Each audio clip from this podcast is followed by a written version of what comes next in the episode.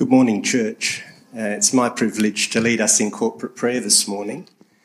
Uh, during the week, I was thinking, what should we be praying about and how should we be praying? And I had this sense that our whole community is being gripped by fear at the moment, and it's running through not just the secular areas, but the church as well. There's a huge sense of fear. So, as we come to pray this morning, I just want us to reflect on a verse from Deuteronomy chapter 7, verse 9. Know therefore that the Lord your God is God.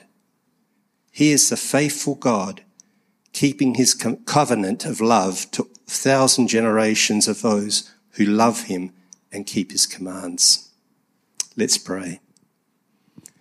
Almighty God, Father, Son, and Holy Spirit, we come before you in prayer this morning, acknowledging in awe your power and holiness. We declare that all praise and honour are due to you. Thank you that you accept us as your children and that we can know your steadfast, unchangeable love, faithfulness, and care. Heavenly Father, we ask your forgiveness for the times that we have failed to focus our lives on you. Forgive us for the times we have not followed the example of your Son Jesus and not sought the guidance of the Holy Spirit in our daily walk. We confess our sins. Forgive our fears, the times when we have failed to trust in you fully. Forgive our pride, the times when we have thought more highly of ourselves than we should. Forgive our desire for control for times when we have forgotten that in all things you are the Lord. Forgive us for everything we've done, said, or thought that has not been pleasing to you. We hand our failings and shortcomings to you, confident that in all things you're willing to forgive us and that your plans and ways are always best, even when we may struggle to understand them. Cleanse us of anything that's not pleasing to you in body, soul, and spirit. Give us strength, Lord, to walk away from evil, knowing that you desire our bodies to be the temple of the Holy Spirit. Heavenly Father, we come before you to pray for our nation. We seek your forgiveness for the ways our nation has drifted from your principles and standards. Lord, our country seems to be losing its spiritual equilibrium, forgetting its Christian heritage and the values that have provided a sure foundation for our society. We pray that all who call themselves Christians will boldly promote your values and show others by word and deed the love that you have for them. We ask that godly men and women will be raised to positions of authority and influence within our community especially in the political realm. We pray for Christian leaders who grow weary in the face of opposition and ridicule. May they be given new strength and an ever deepening awareness of your presence despite the difficulties they face. Heavenly Father, we come before you to pray for families. Lord, we pray that the family unit will continue to stand strong within our community. We pray especially for each family unit represented here this morning. May each be a strong pillar offering support to those around them. We pray for married couples. May husbands and wives grow closer to you and learn to show support and tolerance for each other in all aspects of daily life. We pray for parents. May they be given wisdom and patience to nurture the children in their care from infancy to adulthood. We pray for infants, children, and young adults. May they honour and obey their parents and grow in their understanding of your love for them and your unique direction for their lives. We pray for senior citizens. May they freely share their wisdom and experience with younger generations, offering guidance and encouragement. Lord, we also pray for those grieving the loss of loved ones and for others facing the sadness of broken or strained relationships. Lord, may those struggling to work through issues of loss, hurt, and rejection know your love, and find the true comfort that only you can bring. Heavenly Father, we continue to pray for all those impacted by the COVID crisis, for businesses suffering financial ruin, for families and friends who are separated by border restrictions, for those who are ill and for those who are fearful in the face of things that are completely out of their control.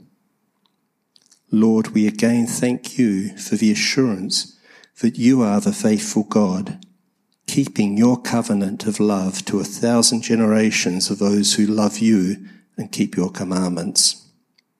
All these things we pray in Jesus' name. Amen.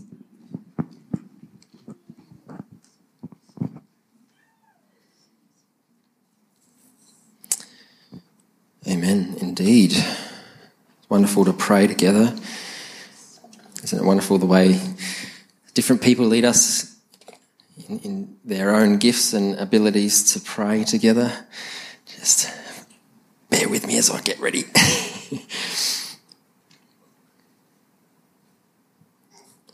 it's wonderful to see you all here this morning, and the time we, we have left, we're going to be um, finishing off our preaching series on being anxious for nothing.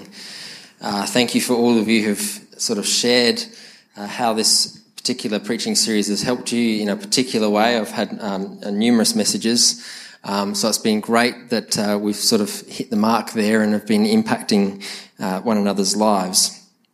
And on that note, I thought being the last time uh, that we're going to be um, speaking on this, this wonderful passage from Philippians, uh, I thought it would be great at the end of our time together if you have an experience or if you've had uh, God do something in your life recently.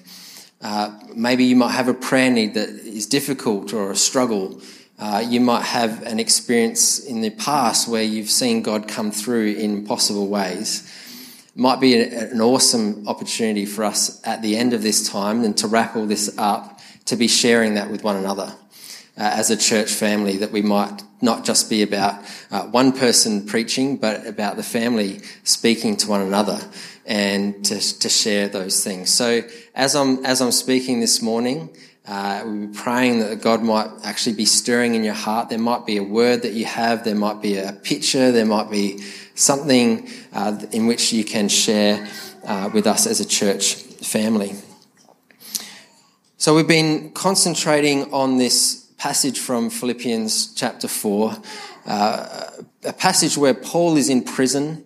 Uh, he could quite easily uh, say, Well, I've got a reason to be anxious, I've got a reason to fear, I've even fear for my, my life. And yet he writes to the, the church in Philippi with these most amazing, encouraging words. And I know we've been in this for five weeks now, so if the least outcome would be that you should know this off by heart by now, right? it's good to memorize scripture, yes? It's great to memorize scripture and to have it with us. So let's read it together. And if you feel like you have memorized it, you can close your eyes perhaps as we read together. Rejoice in the Lord always. I will say it again, rejoice. Let your gentleness be evident to all. The Lord is near. Do not be anxious about anything, but in every situation, by prayer and petition, with thanksgiving, present your requests to God, and the peace of God, which transcends all understanding, will guard your hearts and minds in Christ Jesus.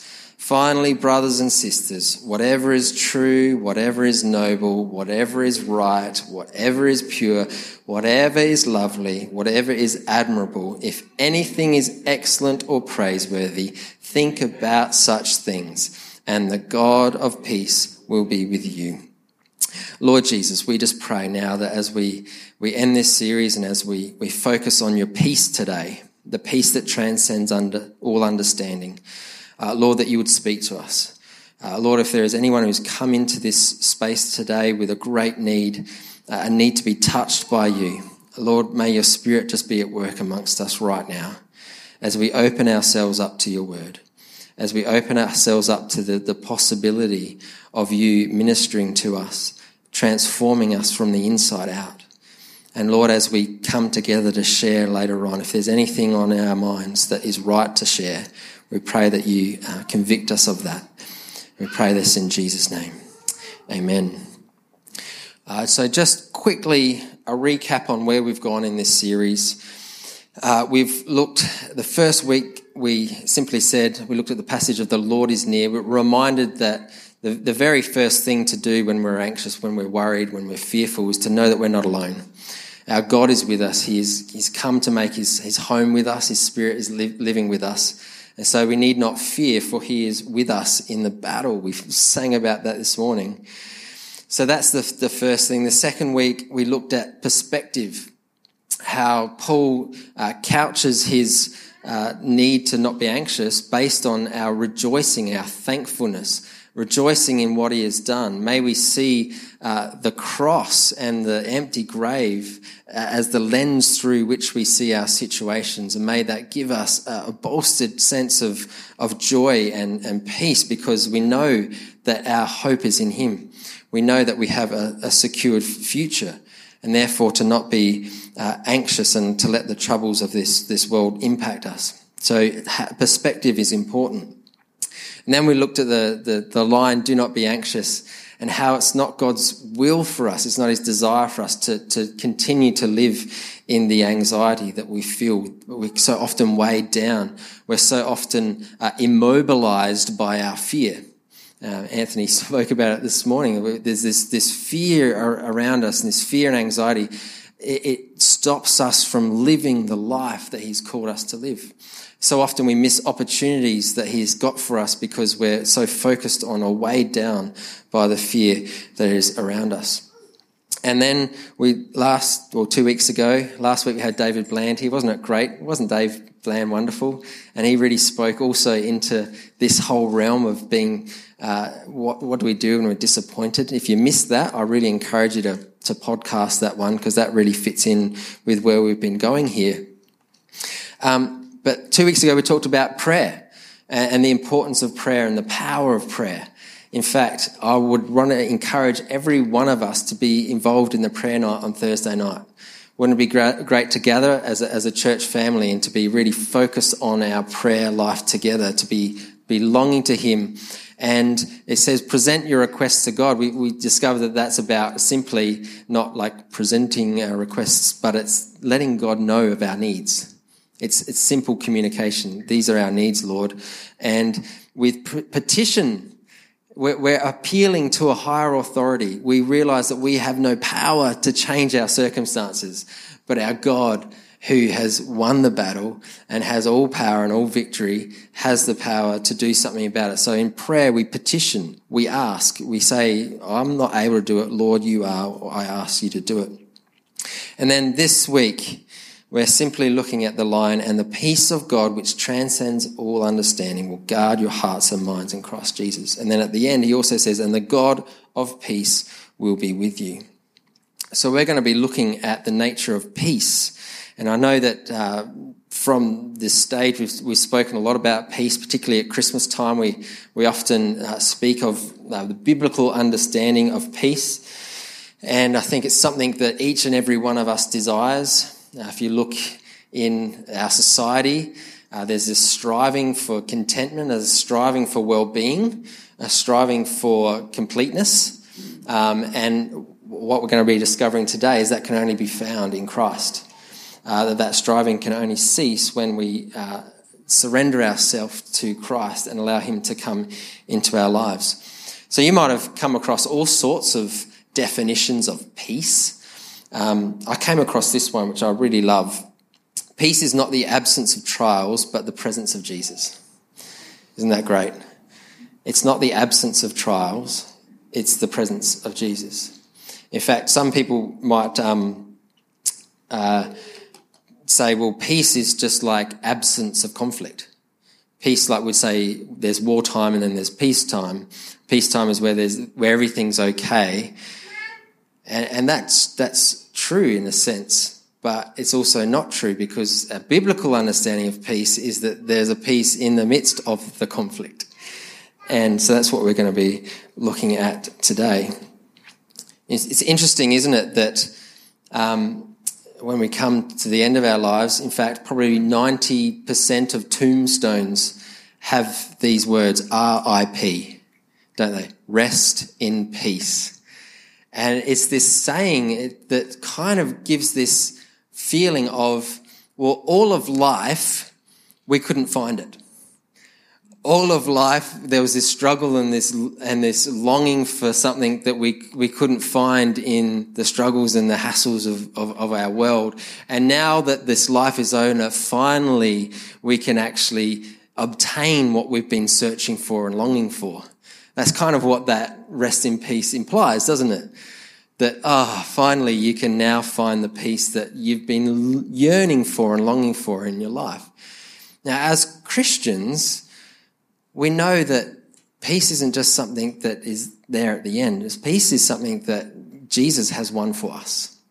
Jesus is the Prince of Peace who has come to reconcile us to our Father and to make peace with God. And this is a, a wonderful thing. And um, so it's not a sense of, of striving and, and longing for peace and only having it at the end of our times. In fact, H.G. Wells says, Here I am at 65, still looking for peace, going through his, his life, still longing for um, that peace.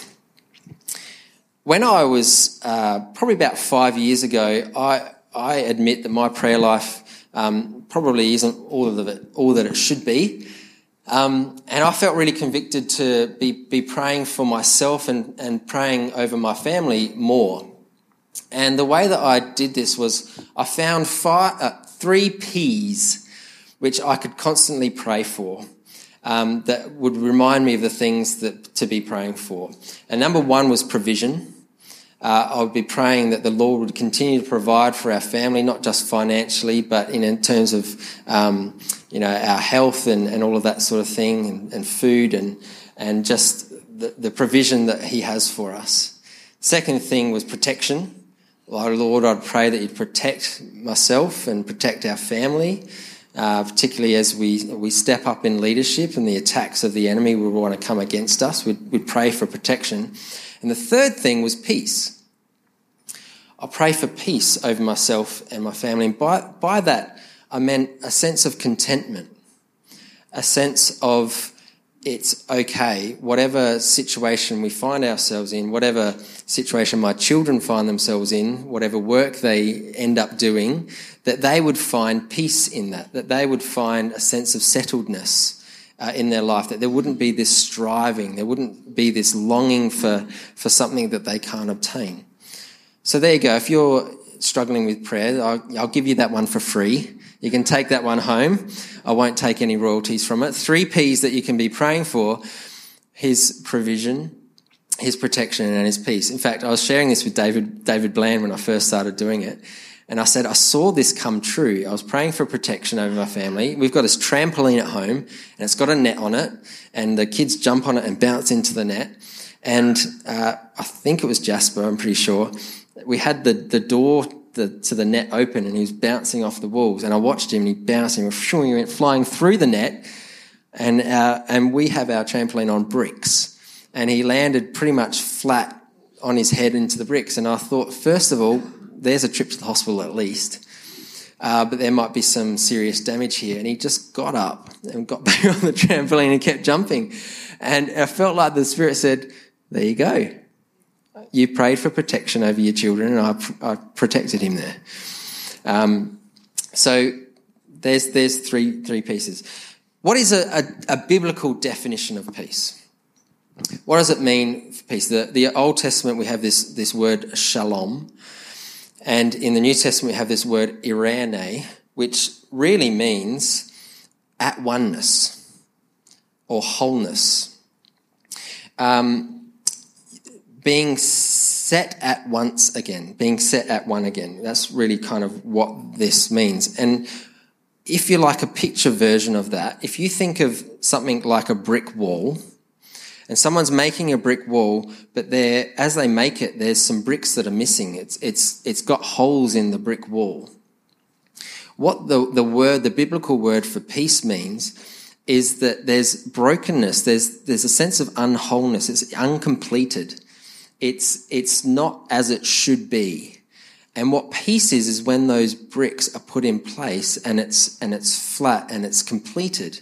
So that's the, that's the picture of peace that the Bible speaks of. Why it says at, one again, or whole, or complete. So when we're longing for the peace that, that God gives us, it's a longing for for wholeness and completeness, like the brick wall is is completed and it's finished. And we know that in life, everyone is longing for peace. We see it in the world around us. We see it by people looking for peace in all the wrong places and trying to fill that hole in the wall with all sorts of things, whether it be other substances, whether it be relationships, whether it be things. But none of those things actually fit and the biblical understanding of being of having peace is that Jesus actually comes and is those pieces that, that make us complete and make us whole. And so, first and foremost, off the bat, if you don't have a full relationship with Jesus, if you have come perhaps searching and longing, uh, if you're watching this later on or you're listening to it in the car on a podcast and, and you've been, been come to this, this podcast and you're listening to this, you might be searching and longing for wholeness, searching and longing for peace, searching and longing for something to fill those brick holes in your life. It can only be found in the Lord Jesus. And our first step is to say yes to Him and to invite, Him into our lives and to, to understand the full salvation that comes from, from Him. So when we look at this passage in Philippians, I just want to bring out four points. Um, I know, I'm sorry, I'm going through. God's peace, first of all, is a gift. It is God's peace. It is not your peace. It is not someone else's peace. It is not the world's peace. It is God's peace. And because it is God's peace, He gifts us His peace we cannot find, as I just said, cannot find this peace in things or in uh, people or in uh, relationships or in substances. It's a peace of God that we cannot find anywhere else. It's a, a unique peace. In fact, uh, Jesus himself says in John chapter 14, there we go. He says, I'm leaving you with a gift peace of mind and heart. And the peace I give is a gift the world cannot give. So here Jesus distinguishes the peace that he gives from a peace that the world gives. Uh, the peace that the world gives might be a peace that looks like this sitting on a desert island under a palm tree, drinking pina colada, watching the sunset. Yeah, that, that's, that's peace and we all long for that. That's a peace that the world might give. The peace that Jesus gives is a peace that is contrast to that in that you can experience that in the midst of the turmoil and trouble. It says, do not be troubled, do not be afraid. In fact, uh, in, in John, in another part, he says, peace I give to you, don't be afraid for I have overcome the world. So first of all, it is a gift. It is a gift that He gives to us. Second, God's peace protects. Says, and the peace of God that transcends all understanding will guard your hearts and your minds in Christ Jesus. Now we know that in most of our anxiety and worries, it's all in the mind, isn't it? It's all internalized as, as we talk over the things that are happening in our world, the things that are of concern to us. Um, so our mind needs protecting from the threat of anxiety and worry and fear. But even more so, I want to say our hearts. For our minds can be argued with and rationalized with and, and can be changed.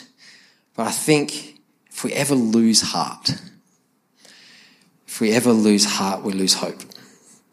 And, and more so, do our hearts need to be protected from the arrows of this world that would come and want to bring us down. It would want to come and rob us of the life that Jesus has won for us. For our, our minds, we can wrestle and go back and forth, but if it ever grows roots and, and, and happens in our hearts, then we've got to really look out for that. And we've got to look out for one another when we see it, it uh, growing into and, and impacting our hearts. Our hearts and our minds need protecting so much. It's a picture, if you like, of the ancient world of, uh, uh, of a castle with uh, big walls that, to protect its inhabitants. Uh, Joe and I were, were very blessed when uh, Skylar was 10 months old. We got to go to Italy and France and the UK, and we came across uh, this walled city in Italy. Uh, medieval walled city, there you go, might be what Jericho might have been like. And this goes all the way around this little village, and that's that's Skylar up there on, on top of the walls as we walked around. And and what was really interesting was um, that in the middle of that that um, walled village, really, it wasn't really a city; it was just a little country village. There was cafes and there was houses and it was so peaceful and serene. And we had lunch sitting out on you know Mediterranean weather, eating beautiful Italian food, and it was blissful. It was it was beautiful. And and the picture that we have here about God's peace protecting is a bit like that picture that we experienced be longing to be in communion with Christ, to be eating and drinking with him in, in the wonderful surrounds of an Italian village in the Mediterranean sunshine. And all the while, we know that hope and peace is protecting us, that there's this walled city around us, and the garrisons and the soldiers are doing their job, uh, keeping the enemy away in, to enable us to experience this peace to experience this relationship uh, with Jesus. And that's what God's peace does when it comes.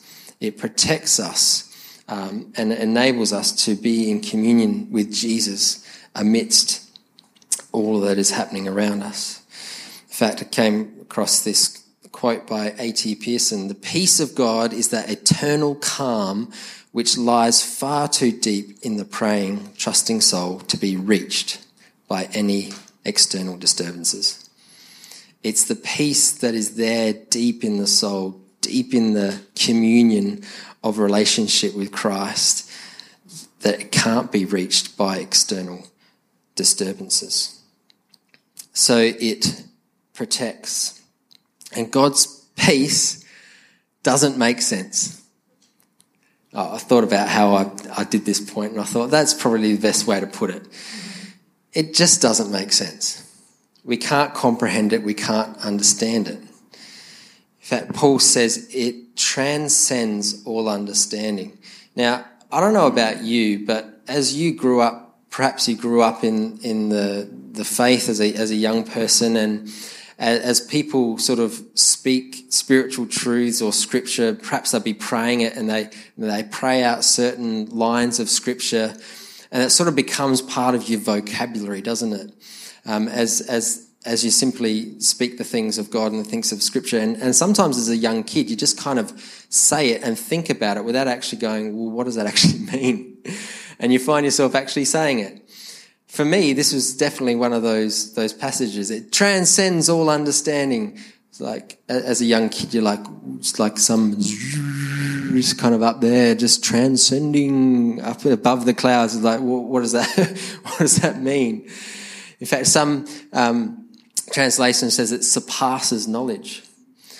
The, what it means in the, the original language is that there is this sense of it being above reason, being above the norm, it not being the normal experience, holding it above that and so when it comes to God's peace, it's something we actually can't intellectualize, something we can't reason. We can't get our, our um, graphs out and our, our spreadsheets and, and make, make sense of it because it's something that doesn't actually make sense.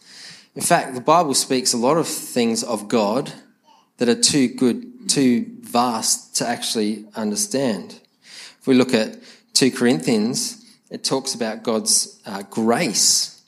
And in their prayers for you, their hearts will go out to you because of the surpassing grace of God that He's given to you. And then He speaks about that grace. Thanks be to God for His indescribable gift. It's, un, it's indescribable. We can't, can't fathom it. His grace. Know, Isaiah talks about the ways of the Lord. My thoughts are nothing like your thoughts, says the Lord's, and my ways are far beyond anything you can imagine. You think about all the things that you can imagine, and his ways are beyond that, outside the realm of human construct.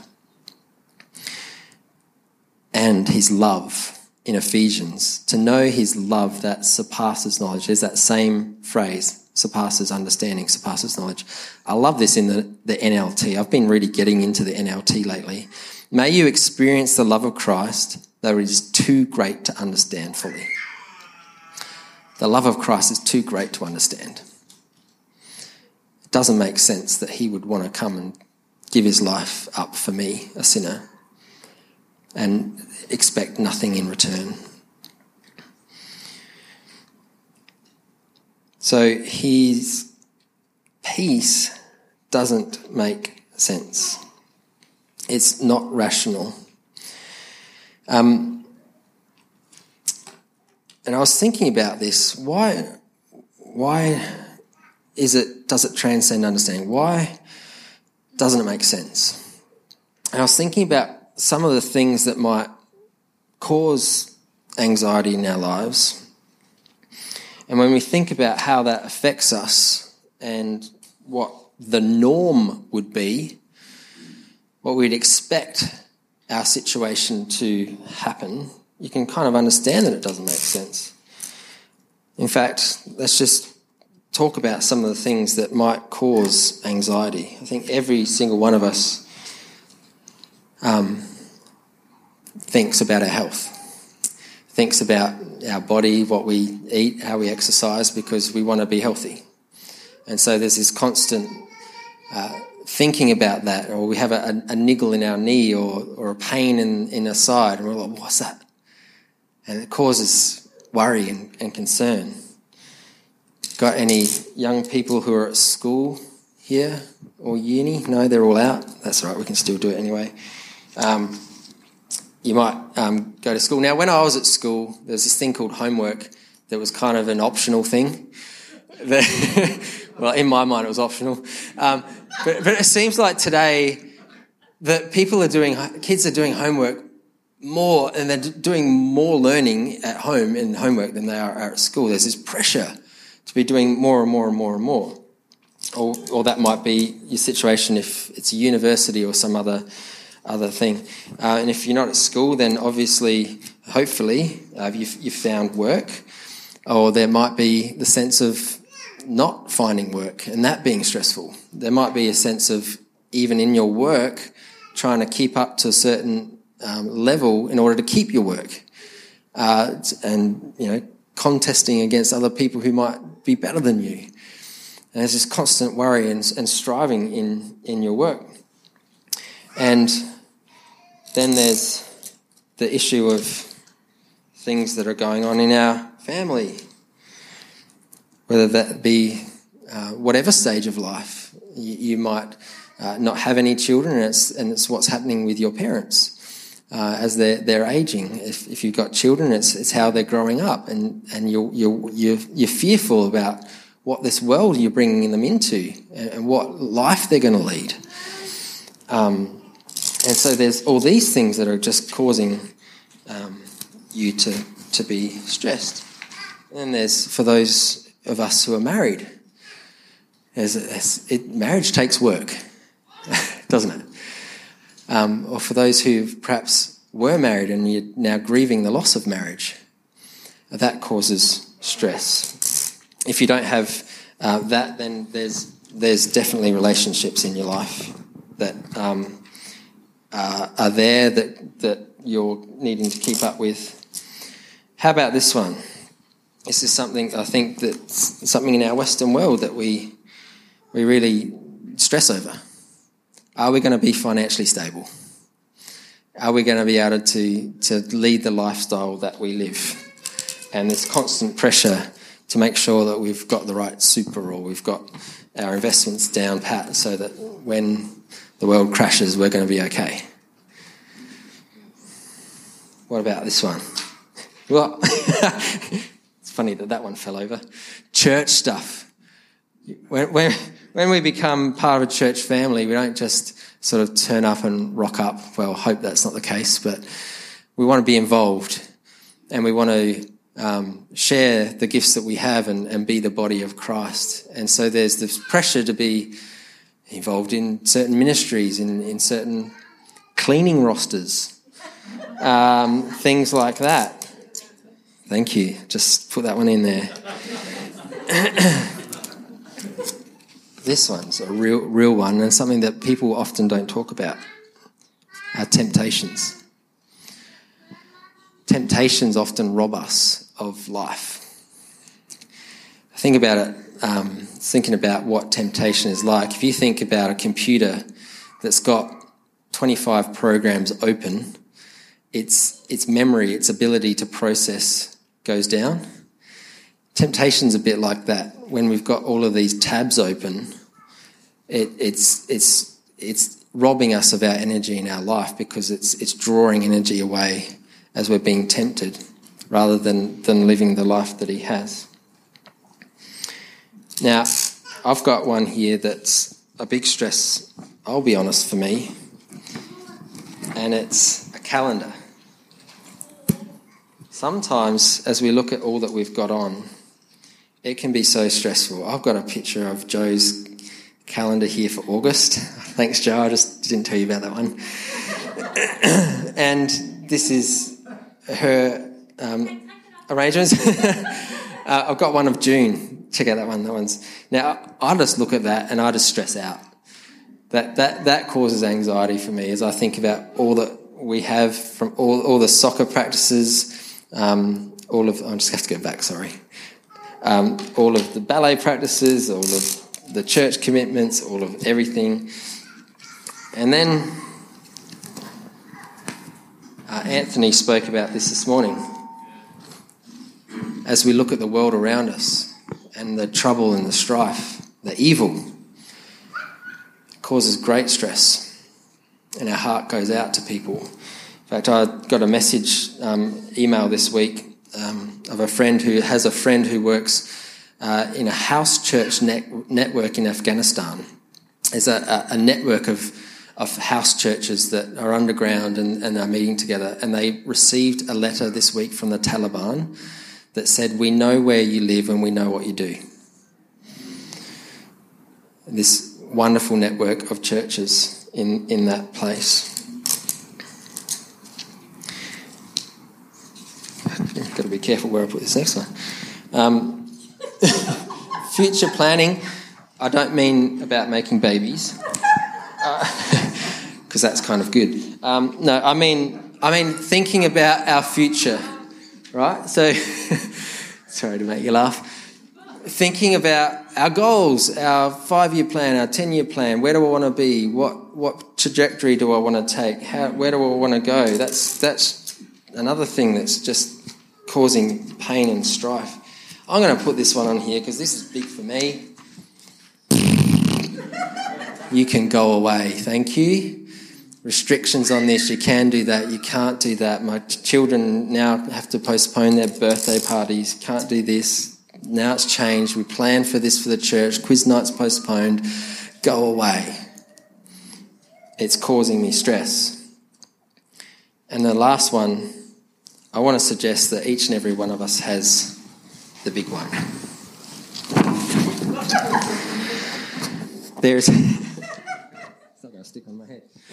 Every single one of us, whether it be that, that call from the doctor or worried about our children as they make huge impacts on their life that are going to affect their future, whether it be the fear of losing a loved one or having lost a loved one. Everyone's got a big one. Everyone's got something in them that is that big one, that is so hard, and that is so controlling, and that is always there. And I want to suggest that each and every one of us has that big one. So, why doesn't God's peace make sense? If a stranger was to walk in the door right now and to look at me, number one, they'd think, What on earth is going on here? But if I was to describe, as I've just done, all the things, and there's many more, that have the potential to cause anxiety and fear and worry in my life, and I was to say that that's my condition, a stranger walking in would say something like this There's no hope. There's, there's nothing that can fix that. Maybe apart from death. Rest in peace, then, you, then that'll fix it. Right? That situation seems so hopeless. There is nothing that can be done. That's why God's peace doesn't make sense. Because when you look at all this, you think it does seem hopeless. Yet when we pray and we give these things over to God, the peace of God that doesn't make sense comes. And it guards our hearts and our minds in Christ Jesus. And we can't understand it. We can't make sense of it. Can't comprehend it. And yet, it's what He gives us and what is available to us. It doesn't make sense. And then finally, sorry, Joe. Yeah, God's peace is received. Now, I was thinking about how to do this last point. I was actually thinking about saying God's peace is conditional, but I thought people might ring up the heretic police on me. So that's not very biblical. I want to explain what I mean by conditional or received. You see, when, when Paul talks about peace in this passage, there's a conjunction in the sentence, and it's a big and. Now, I don't know about you, but when I was in school, I did pay attention in some bits in English. They said you shouldn't start a sentence with and or but. Now, you can, but, but you, you shouldn't. And what we've done with the original writings of, Scripture is we've tried to make it easy to comprehend and to, to make easy to memorize and things like that. Now, this would have been just one long, big sentence in the original Greek. And we've gone along and put full stops and verse numbers and everything in it. So it would have said, don't be anxious about anything, but in every situation, by prayer and petition with thanksgiving, present your requests to God, and the peace of God which transcends all understanding. It, it flows on. There's, there's not a stop, there's not a gap. We don't start the verse with, peace of God's going to come on you. I'm going to just pray for the peace of God. The peace of God comes as a, as a, as a result of, as a, as a benefit of prayer. We talked about the benefits of prayer a few weeks ago, and I left this one out because I wanted to do it this week. A benefit of giving our anxiety to God because He cares for us. A benefit of that is that out of that transaction, we receive God's peace. In the process of prayer, in the process of giving over to God, presenting our requests with thanksgiving, with rejoicing, petitioning God. as, as we release that, He gives us His peace. He gives us His peace. In fact, Andrew, do you mind coming up here? Andrew, you're going to play the part of Jesus today, so I think, I think you can handle that part quite well. Jesus says, My peace I give you, my peace I leave with you. I give not as the world gives. Do not fear. And so, if I've got all of these things and I'm holding them in my hands and I'm, I'm burdened by them, I'm concerned by them, it might take a while.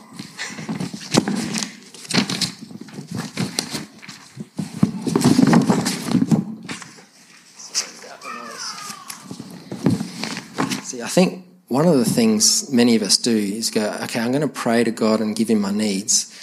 And we go, yeah, you can have the church stuff. Yeah, thanks. But I'm still holding all this stuff. And even if I give Him, oh, you can have school and work and maybe some world news. Pray, we'll, we'll pray together for our world news. But I'm not going to give Him this one. I'm going to hold on to this because I'm going to try and control it myself. I'm going to keep control of these things. And maybe even, maybe even we give him everything, but we've still got the big one. When we're holding all of these things, and Jesus' gift is free, just like every gift he gives us, it's up to us to reach out and to receive it, to take hold of it, to obtain it pass me the gift, Jesus. It was like, well, um, um, uh, uh, I can't actually take it because I'm holding all this stuff. I'm holding all these things, and I can't actually receive the gift of peace because all these things are holding me down. That's what Paul's saying, what prayer does. As we make our requests to God, as we let Him know of our needs, it's what it means to cast all of our anxiety on Him. What it means to give Him our burdens is, Jesus, will you take that? Because I'm, I have no control, I have no power. I can't do anything about those circumstances. And now that I've given those to Him, I'm free and have a hand free to receive the gift of God that He has for me. The gift of peace for each and every one of us. Thanks, mate.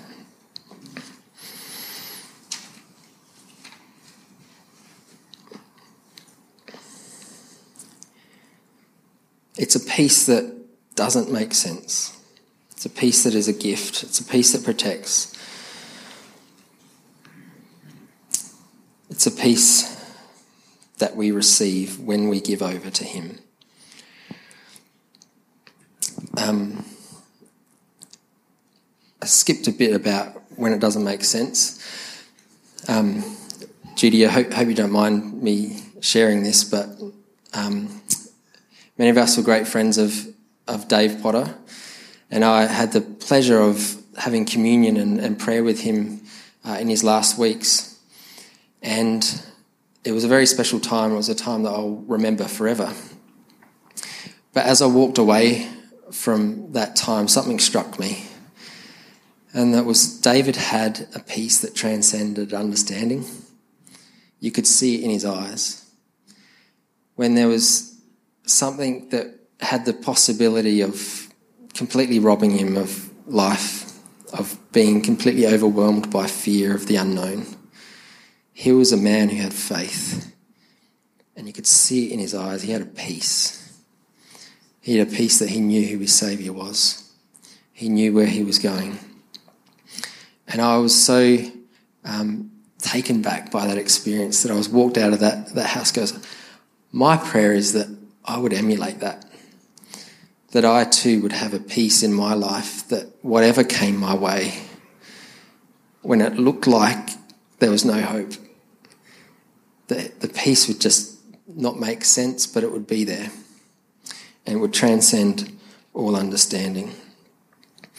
I'm going to invite the music team up. We're going to sing a song that says, I need you, Lord, I need you. Every hour I need you. And I want to just suggest there might be one of these things, two of these things, maybe all of these things, that you've walked in the door this morning with. There might be news this week that has created one of these ones for you.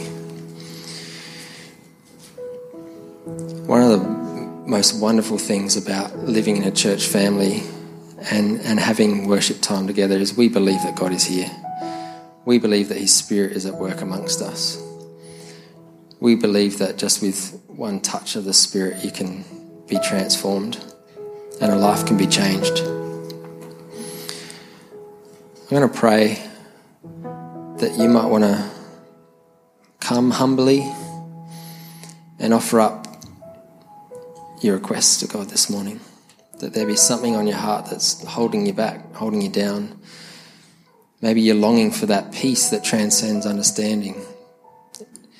As you, as you walk out of here into the, the unknown, you want to just walk with that peace that guards your hearts and your minds in Christ, knowing that nothing can, can rob you of that.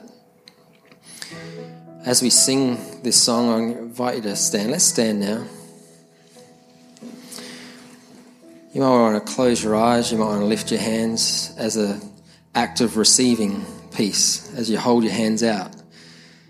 Maybe you might want to see what you're holding in your hands. Are you holding one of these things that causes pain and, and strife? Maybe God needs to reveal to you what it is that you are holding. Maybe you're even unaware of it. And that as we sing, you'd see yourself giving that thing to Jesus. He is here and he longs to take hold of your burdens. As the one who has all the power and authority, who upholds the whole world in his hands, and he, yet he loves you, and he loves you enough to want to give you his free gift of peace this morning. So as we sing, Lord Jesus, we just invite you here. Lord, we ask for your spirit to move.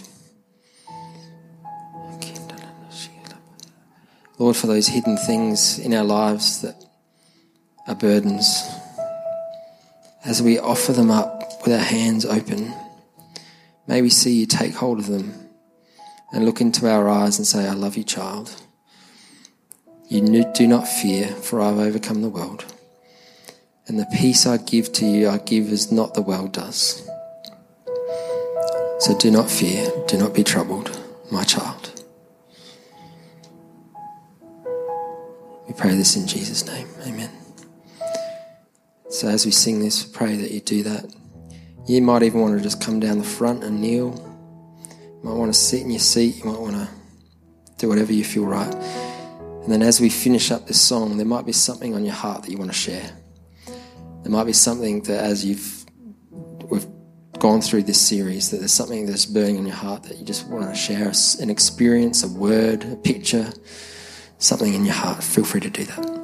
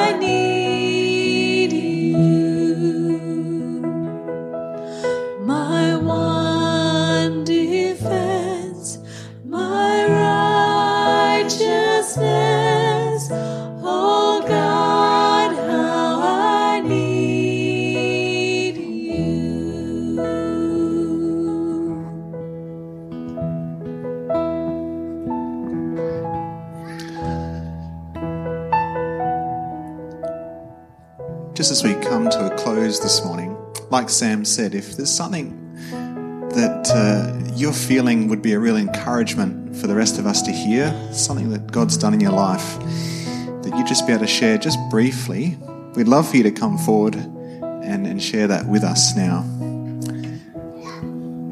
So feel free, if that's you, just come right down the front here and I'll hand the microphone over to you.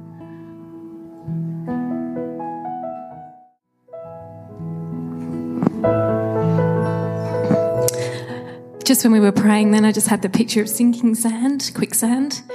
and how that feels like it just just sucks us down. And what anybody would do in that situation would be to reach out their hand. And what the Lord promises to do in His Word is to put our feet on a firm foundation. So we don't have to live feeling like we're wading through quicksand or that that big one situation is actually holding us down and weighing us down and pulling us down. There's nothing in Scripture that says that we'll be suffocated by any trouble in this world that as believers and followers of Jesus, that Jesus has promised to set our feet on a firm foundation. So if you're feeling like you're being sucked down, just that pressure and lack of control, what the Lord needs us to do is, as Sam was saying, to reach out because He is stronger than any situation that we're struggling with. And the foundation that He puts us on is completely secure for all of eternity. What a beautiful promise that is that we've got nothing to fear in this world. And that's not to undermine any of the situations that we know are real. But in our heart, that peace that He gives us is eternal and it's for every situation, any situation. And that one on one relationship with Jesus, when it talks about walking in step with the Spirit, is actually work, walking with a firm foundation each step and not succumbing to all that the world would be screaming at us as a contrast to that. And the other picture I've had for the last few weeks is um, just that word from the Chronicles of Narnia. He's not a tame lion.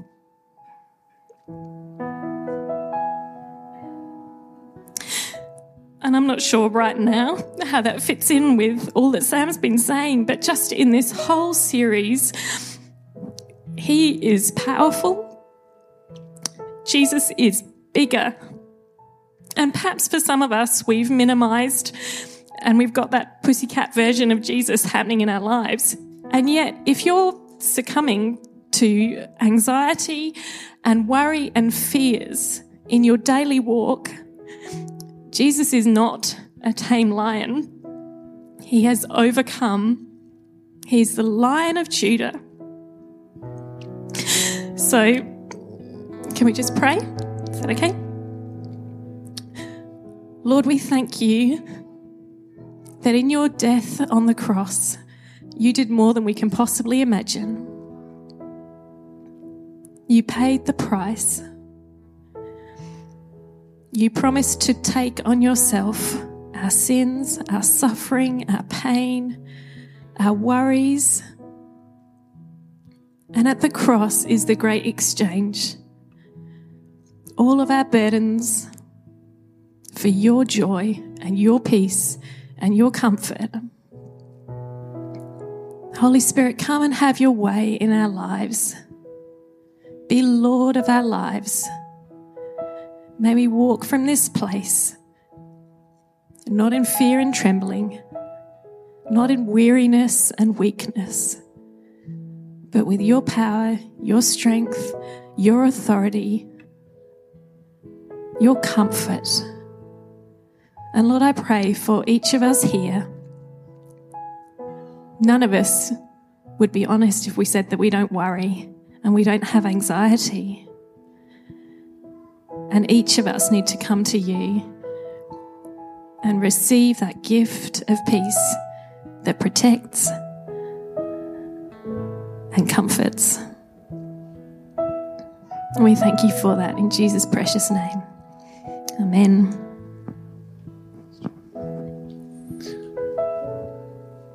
Thanks, Joe. Thanks, Carol.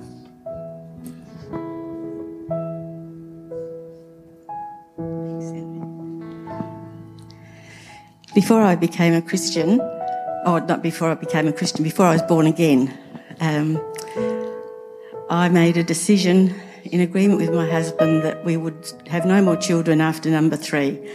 And I had surgery uh, to make sure that that would happen. And then, after giving my life to Christ in a new way, three years later, I then became extremely fearful over this child that we had who was the only boy after two girls. And I was getting very anxious about it.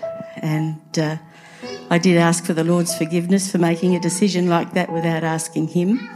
And then I heard a sermon at uh, Seaton Family Church, and the uh, preacher spoke about the thing that we hold in our right hand that is so important to us that we won't let go of it and we hold on to it in fear or need to control. And uh, he said to, the, to us all that day, What is it in your right hand that you need to surrender to the Lord? And I knew straight away that it was my son Mark. And then the tension and fear really ramped up because I thought, Oh, if I do that, what's he going to do to test my faith? And uh, I sat on the edge of my bed. It took me a while to get to that stage, but I sat on the edge of my bed and I gave Mark to him and uh, thanked him for him and just handed him over. And I had this amazing picture of Mark walking off with Jesus hand in hand and in this glorious light.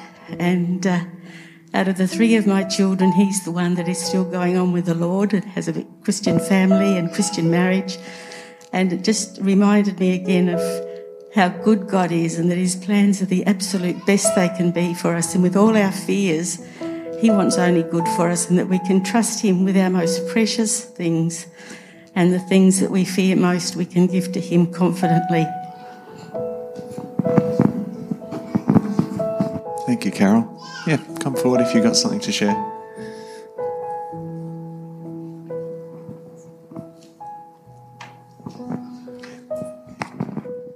Thanks, Sam, for that encouragement. I've um, just, hello everyone, I'm Peter. I'm new here.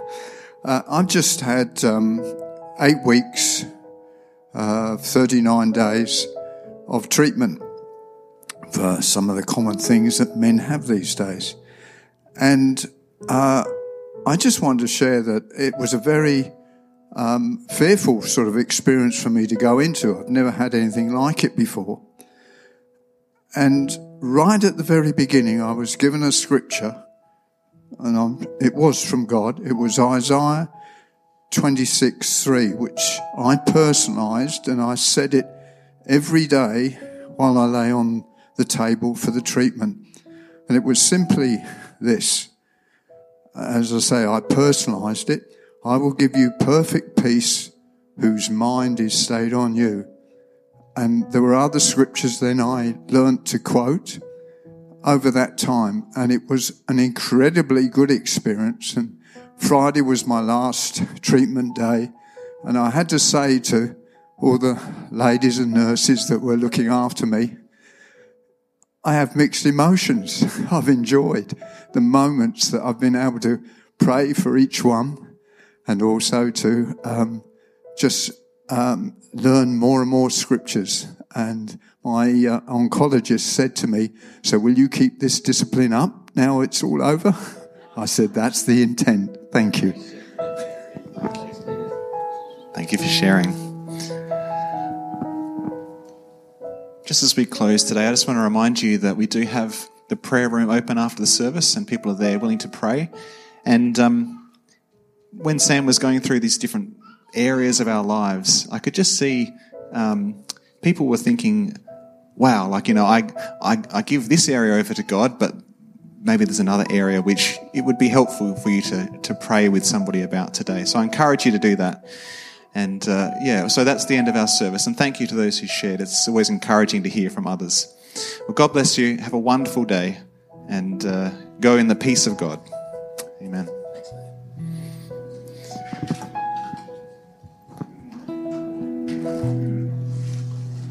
So teach my song to rise to you.